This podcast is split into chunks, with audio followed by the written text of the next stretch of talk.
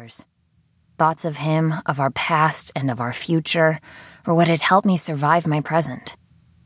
I often lost myself in daydreams, thinking back to the handful of months we'd had together. Had it really been so short? Nothing else in my 19 years seemed as vivid or meaningful as the time I'd spent with him. My days were consumed with thoughts of him. I would replay each precious memory, the joyous and the heartbreaking. And when I'd exhausted them, I'd fantasize about the future. I'd live out all the possible scenarios we'd imagined for ourselves, all our silly escape plans. Adrian. He was the reason I was able to survive in this prison, and he was also the reason I was here in the first place. You don't need your subconscious to tell you what your conscious already knows, the voice told me. You are tainted and impure. Your soul is shrouded in darkness, and you have sinned against your own kind. I sighed at this old rhetoric and shifted, trying to make myself more comfortable, though it was a losing battle. My muscles had been in a perpetual state of stiffness for ages now. There was no comfort to be found in these conditions. It must make you sad, the voice continued, to know that you've broken your father's heart. That was a new approach, one that caught me off guard enough that I spoke without thinking. My father doesn't have a heart. He does, Sydney. He does.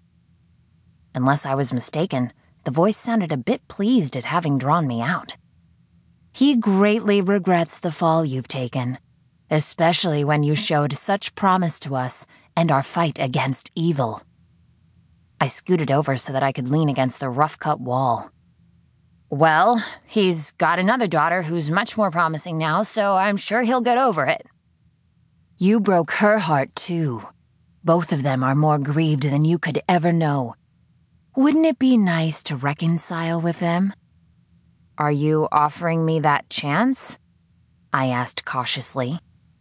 We've been offering you that chance from the beginning, Sydney. Just say the words, and we will gladly begin your path to redemption. You're saying this hasn't been part of it? This has been part of the effort to help you cleanse your soul. Right, I said, helping me through starvation and humiliation. Do you want to see your family or not? Wouldn't it be nice to sit down and talk to them? I made no answer, and instead tried to puzzle out what game was afoot.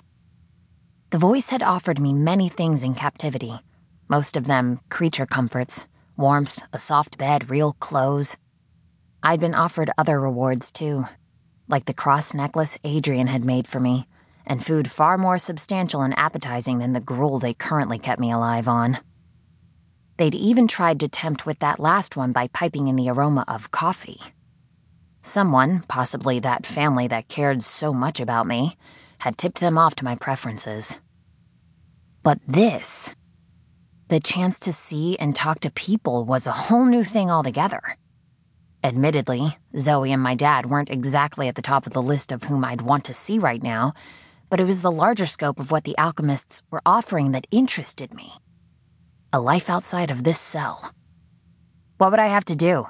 I asked. What you've always known you had to do, responded the voice. Admit your guilt, confess your sins, and say you're ready to redeem yourself.